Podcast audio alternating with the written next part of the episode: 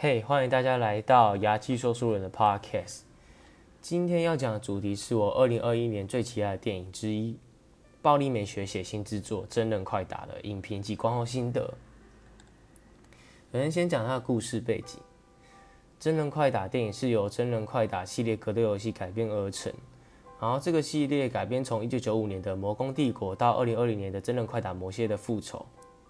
而今年的导演西蒙·姆克奎。所拍摄的《真人快打》是这系列第五部电影。然后剧情评分，我给他满分五颗星，我给他一点五分。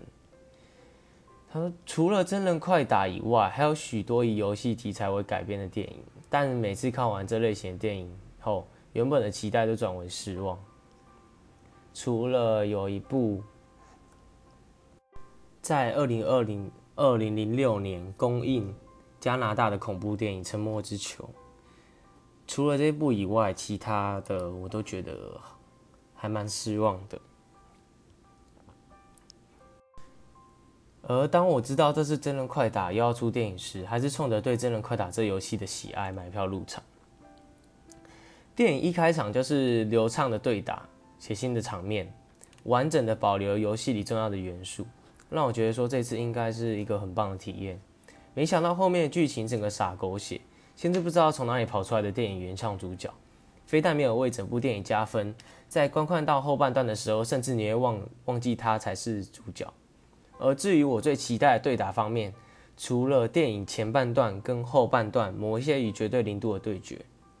其余的角色都感觉是草草带过，基本上就是放个招，打个几下放个招就结束了。看完之后，只有满满的空虚感。而角色还原度满满颗星五颗，我给他四颗星。这部电影虽然我对它的剧情很失望，但是以角色还原度来说，看到看看得出来下了很多功夫。对真人快打玩家来说，能在大荧幕看到许多游戏里的经典人物，真是一大享受。甚至游戏里的人物大招也做得非常还原，像是空老空老用帽子把人切成两半，刘康用火龙把人烧成灰烬。几乎都跟游戏画面一模一样，但其中最令我惊艳的角经典经典角色魔蝎，不管是造型或动作都很高的水准，尤其是电影最后跟绝对零度开打前喊的那句“给我过来”，更是霸气十足，完全不输给游戏中的魔蝎。然后最后心得就是总结来说，《真人快打》这部电影虽然剧情跟打斗画面都不如预期。甚至看完后空虚感很重，但是单凭它的角色还原度来说，就非常推荐有在玩这款游戏的玩家。而没有玩游戏的玩家，如只如果只是单纯想看个爽片，不在乎剧情，也很推荐可以来看看。